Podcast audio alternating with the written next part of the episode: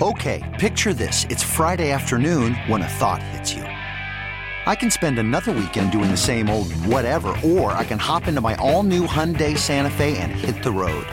With available H-Track all-wheel drive and three-row seating, my whole family can head deep into the wild. Conquer the weekend in the all-new Hyundai Santa Fe. Visit HyundaiUSA.com or call 562 for more details. Hyundai, there's joy in every journey. This episode is brought to you by Progressive Insurance. Whether you love true crime or comedy, celebrity interviews or news, you call the shots on what's in your podcast queue. And guess what? Now you can call them on your auto insurance too with the Name Your Price tool from Progressive. It works just the way it sounds. You tell Progressive how much you want to pay for car insurance, and they'll show you coverage options that fit your budget. Get your quote today at progressive.com to join the over 28 million drivers who trust Progressive. Progressive Casualty Insurance Company and Affiliates. Price and coverage match limited by state law.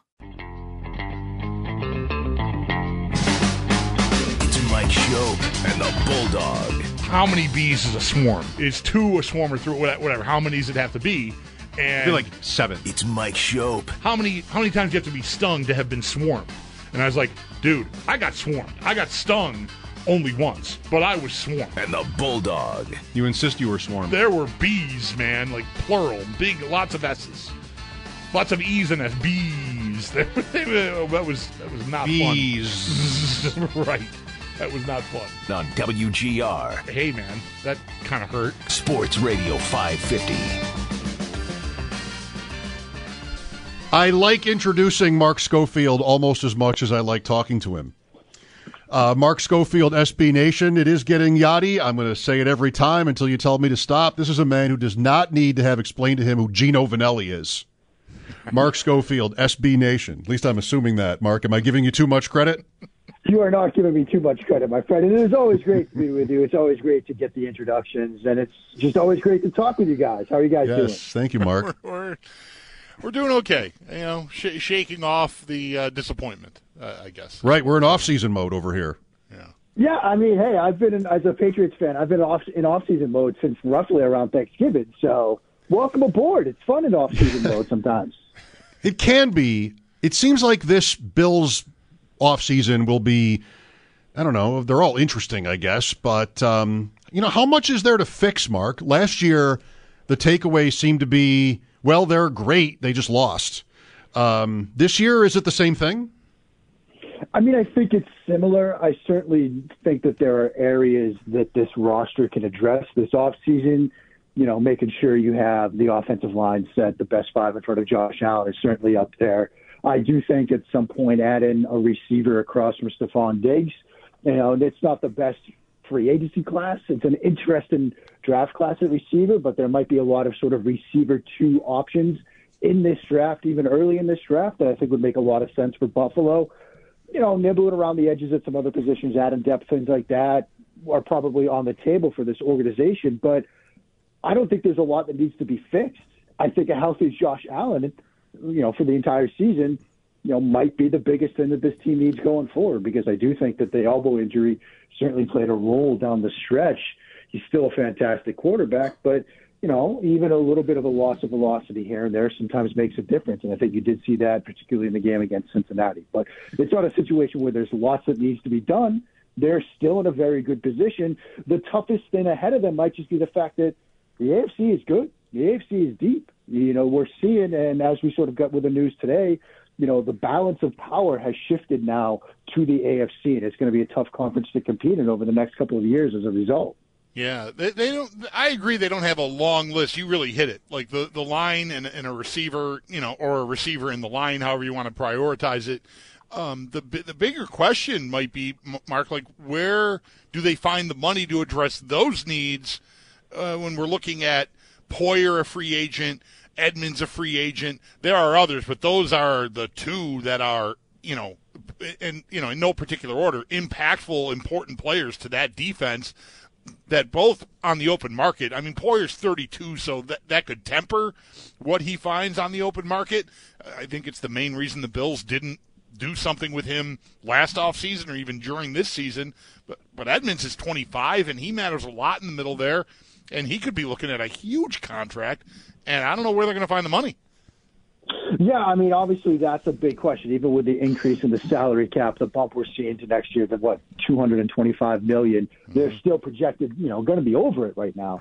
I mean, I think there are some things that they can do. I mean, you could do sort of an Allen restructure. You could do, you know, a, a Stefon Diggs restructure. There are ways they can move some money around, but there might be some difficult decisions. The Poyer one's interesting because for years, look, you know, Hyde and Poyer, perhaps the best safety tandem in the NFL. It's hard to, you know, imagine breaking that up. You know, maybe because, like you said, of his, of his age there, it might temper what he gets on the market. The Edmonds one is certainly interesting you know, perhaps if they can sort of do some financial things going into the off season to put themselves in a better position financially, they'll be able to get a deal with him done. But I think those are the two ones that jump out. This has been a smart organization financially. You know, Brandon Beane has done a very good job over the years, and I'm sure that looking at it right now, he's going to find a way to get things done, and it might start with his quarterback. One thing, and you've already you've already discussed it here with us, Mark, that seems evident on the on the heels of this season, in particular the loss to the Bengals, is that a lot of draft capital being spent on edge rushers and the defensive line overall didn't really accomplish for them in the end what they meant for it to. Uh, I mean, there there are good players and they've had good moments, but like they drafted that position after losing to the Chiefs in the playoffs two years ago, and this season ends with a loss against the Bengals team where Joe Burrow really was kind of just free and easy to do what he wanted in the pocket. Then the next week, he goes to Kansas City and they're all over him. So um, I don't know. I feel like maybe it's fair to sort of scrutinize that and at least hope that, I mean, at least if you're me, hope that they don't do more of the same in the draft. Right. I think that's a very fair take. And what's interesting about the difference between the Bengals in the divisional round and then the AFC Championship game is in both games – Burrow got the ball out quickly. You know, he got the ball out quickly in both games, but in one game he was under pressure a lot, you know, by the Kansas City Chiefs, and Chris Jones gets his two, first two preseason, I mean, postseason sacks, excuse me. And the other one, it seemed like Buffalo couldn't really get any pressure on him. And like you said, he was free and easy back there. It was like being on the yacht with the music playing. He had all the time in the yes. world in the pocket. And so, you know, do you wonder, okay, is this a Buffalo problem? Is this something they need to address? Was it the weather? You know, a lot of people sometimes say, look, playing in the snow is a quarterback's best friend because a pass rush can't get home. Maybe there is something of that to be said. Is it a, a window to maybe at some point in this draft addressing the position again? You know, it, it's certainly something to consider because, like you said, they put a lot into pass rushers. And, you know, look, a healthy Von Miller, maybe that would have been the difference. You know, that could have played a huge role as well. But getting consistent pressure up front, I think, is something that this organization is going to need to think about in this offseason and headed into next year with Mark Schofield, SB Nation. Any thoughts on Allen at this point of his career, Mark? I mean, I'm definitely not uh, a QB wins guy, but you do look at the board now and see Mahomes in a third Super Bowl already and Burrow to two championship games, and they've, they've both been successful against Allen and the Bills in the playoffs. Man, 10 points in that last game. I, I, I don't want to. I want to be careful not to make just all the excuses for him um, throughout the offseason with, oh, the pass protection and running game and wide receiver depth, or even Stefon Diggs for that matter. I mean, the season ends and Diggs is throwing a tantrum on the sideline about not getting the ball. So, where do you stand on Allen here as he now shoots up in terms of salary uh, out of his rookie deal? Right, and this is going to be this is always sort of a pivotal point in young quarterback contract world, right? If they're out of the rookie deal, now it's into the second contract. They've shown that the team can win and they can be successful with them on that rookie deal, but now is where you expect them to be in that position to what's the phrase? Elevate the team around them, or raise the level of play and things like that. I firmly believe that Josh Allen is capable of that. You know, I, I have watching his development from where he was at Wyoming and you know the way he's developed into the National Football League, the way he made people look like me, you know, look like idiots with the way he's developed, has been extremely impressive. I think there was a lot going on with this team. I mean, I, I think this entire Bill season needs a lot of context with, you know, coming off of the 13 seconds game, you know, last season, you know, with the injury to Allen, with everything that has happened around this organization this season, I, I think it's fair to put it all that context together and say, you know, that this was a team that had high expectations. They didn't quite come together. but it's still an extremely talented team. But we just sort of went through the list of what needs to be done. Not much. Josh Allen is a very good quarterback. He's one of the elites in this league, and he's one of the elites in this league because of the work that he's put in from those days at Wyoming. And so I have every expectation that this, this Bills team is going to be in the mix next year. I think ultimately, it's like we just said a few minutes ago. The AFC is very good. The conference is very deep. You have a lot of talented teams. You have a lot of quarterbacks that are very good. It's going to be tough in the next couple of years to make a run out of this conference because of the depth of talent in the AFC at large. Yeah, I mean the, the, the quarterbacks. I mean they were it was already stacked after last off season. Now Lawrence is kind of I think arrived right. Herbert's got a new coordinator. Russell Wilson has a new head coach, and it's Sean Payton, by the way. So like may, maybe some things just the Raiders will have a different guy, and we'll see who that ends up being, whether that's actually better than Derek Carr or not.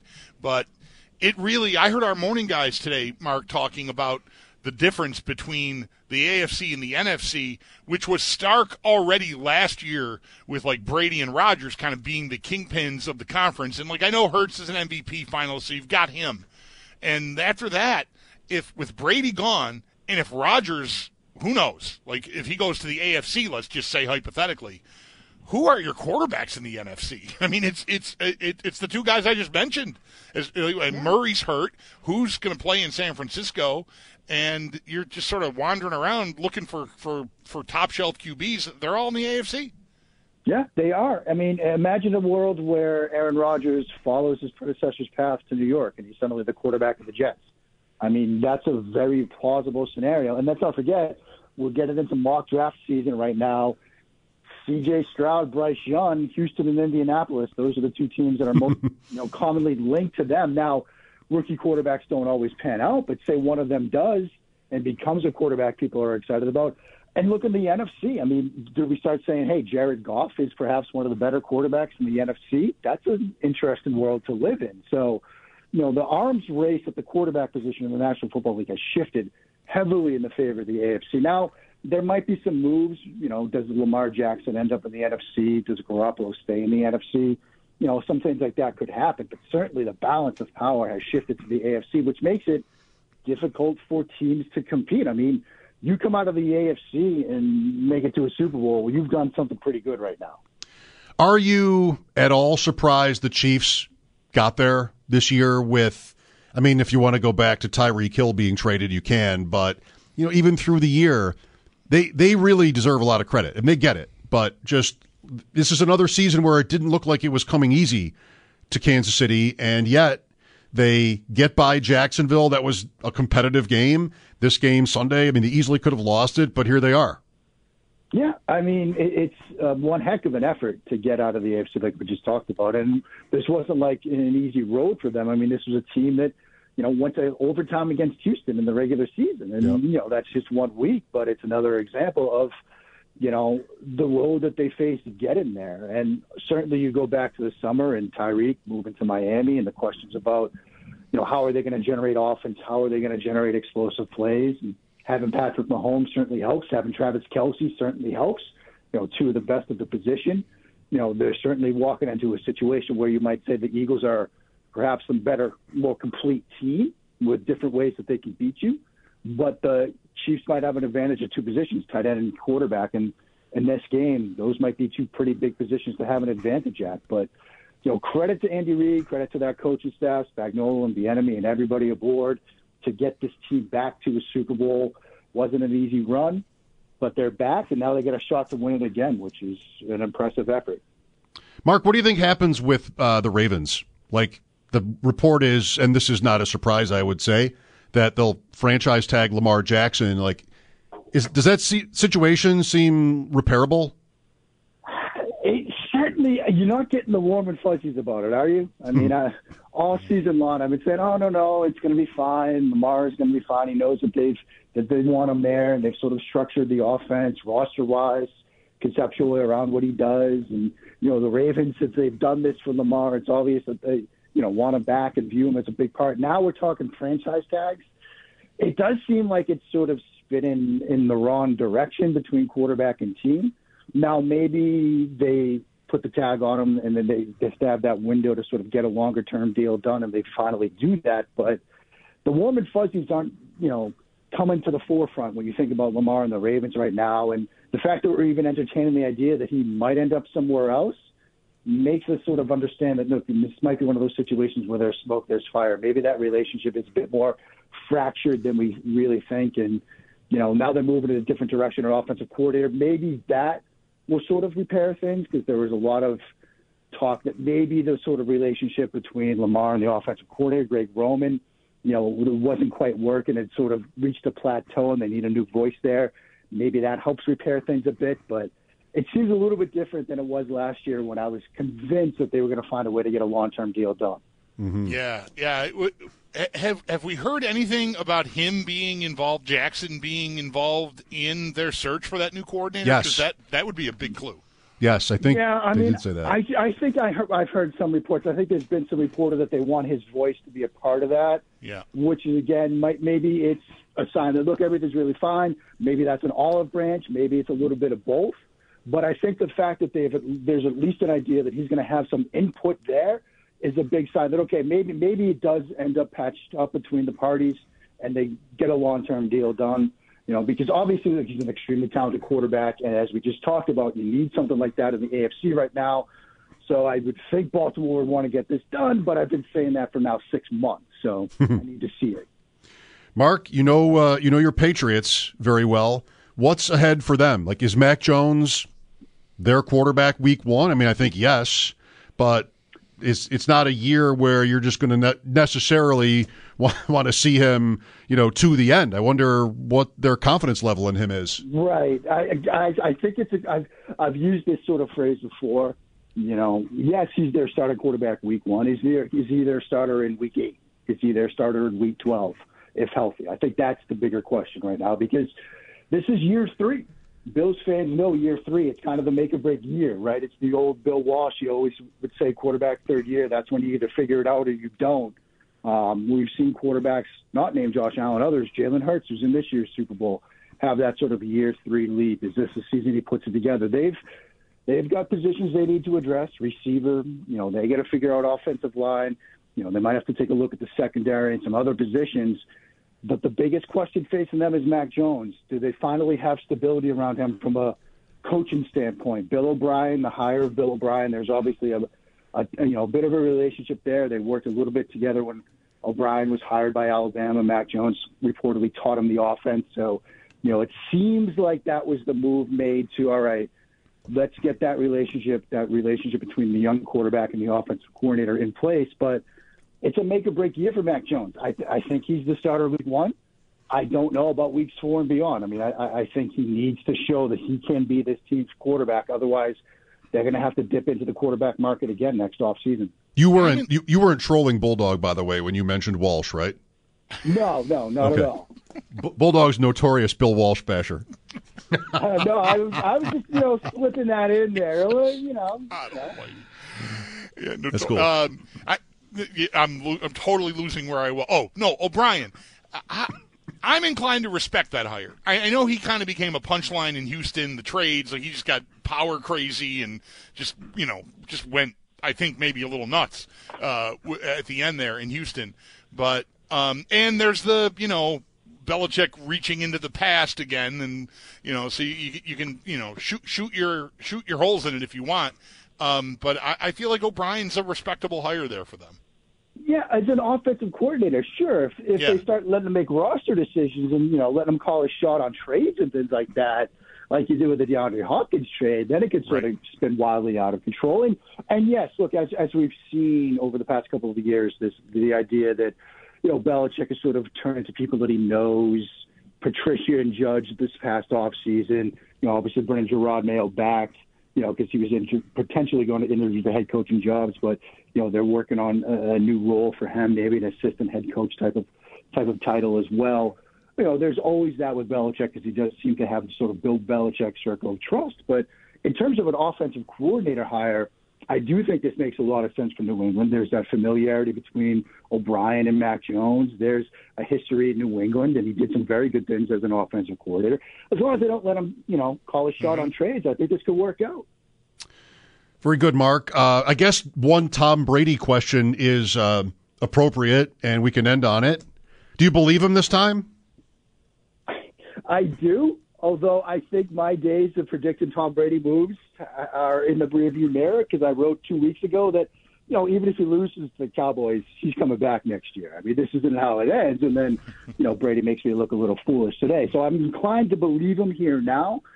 In talking to some people around the Buccaneers over the past couple of days, I get the sense that this is where it was headed. You know, I had that sense going into this morning, so the announcement today didn't really surprise me. He struggled to keep weight on this year. It certainly seemed when he was playing that he was shying away from contact more than we had seen in years past. Didn't seem comfortable. Didn't want to take hits. Which, again, as a, somebody that's a couple of months older than Tom Brady, I get it. I wouldn't want to get hit. I mean, I understand that. Um, you know, so I do think that could he still play? Yes. I, I, I think there was a part of me that thought, oh, Brady's going to look at all the people saying that he's done and say, no, no, no, I'm going to prove you wrong again. But really, what does he have left to prove? So I, I think in an ideal world, he would have ended after Super Bowl 53 or even the Super Bowl down in Tampa Bay the first year he was down there. But he took farther time the distance, and he said he always wanted to play until he was 45. He did that. He's going out not on the best note, but he showed this year that he could still play. And I think this is probably as good a time as he's going to get to hand him up. I agree. Thank you, Mark. Any questions for us? Um, how are you guys doing? We're getting into draft season. You guys getting a little excited about draft season? Tiny bit. I uh, Sabres look good. Sabres Yeah. look good. How, how about that? yes. So that that, that you, you, I'll perk up. The, I, I look. I'll, I do love the draft. Is, is is a lot of fun to invest, you know, time and energy into. Uh, but I, I'm sort of where we let off at, which is I'm still sort of for the, for the first time ever, Mark, watching the AFC Championship game on Sunday. I, I, I felt like compelled to turn it off. I was so mad, and I've never felt like that. Like people say that kind of stuff all the time. Oh, I couldn't even watch it. I was so pissed off about the bill. I actually was that. I felt that. I, I stayed with it, but so I'm still I'm still digging out a little bit. Yeah, you'll get there. But hey, Tage looks great. Sabres look good. So there's that, right? Will the Sabres still be in action by the by the NFL draft? Uh, that'd be like end of the first round. So um, let's hope. I think there's a good shot. That there's Me- a good shot for that. Me Yeah. too. I agree. Thank you, Mark. Always a pleasure. Thanks, my friends. Be well. Have a great week. All right, Mark Schofield, SB Nation on Twitter at Mark Schofield. How about that? He got that. The Bills and the offseason. What do you want? What do you what are you what are you afraid of? if anything, from this uh offseason just underway here for the Bills. 803-0550. We'll talk some Sabres too. Uh, Sal Capaccio at 5, Paul Hamilton at the top of the pregame show at 6:30. TNT. So later start. Choose Love Night to start Black History Month. The Sabres uh, tonight, February 1st, home to Carolina. Mike Schopp and the Bulldog aft- back after sports here on WGR. This episode is brought to you by Progressive Insurance. Whether you love true crime or comedy, celebrity interviews or news, you call the shots on what's in your podcast queue. And guess what? Now you can call them on your auto insurance too with the Name Your Price tool from Progressive. It works just the way it sounds. You tell Progressive how much you want to pay for car insurance, and they'll show you coverage options that fit your budget. Get your quote today at progressive.com to join the over 28 million drivers who trust Progressive. Progressive Casualty Insurance Company and Affiliates. Price and coverage match limited by state law. Okay, picture this. It's Friday afternoon when a thought hits you. I can spend another weekend doing the same old whatever, or I can hop into my all new Hyundai Santa Fe and hit the road. With available H track, all wheel drive, and three row seating, my whole family can head deep into the wild. Conquer the weekend in the all new Hyundai Santa Fe. Visit HyundaiUSA.com or call 562-314-4603 for more details. Hyundai, there's joy in every journey. T-Mobile has invested billions to light up America's largest 5G network from big cities to small towns, including right here in yours.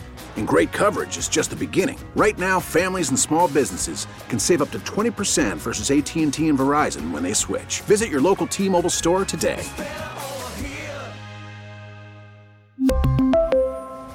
Plan savings with three lines of T Mobile Essentials versus comparable available plans. Plan features and taxes and fees may vary.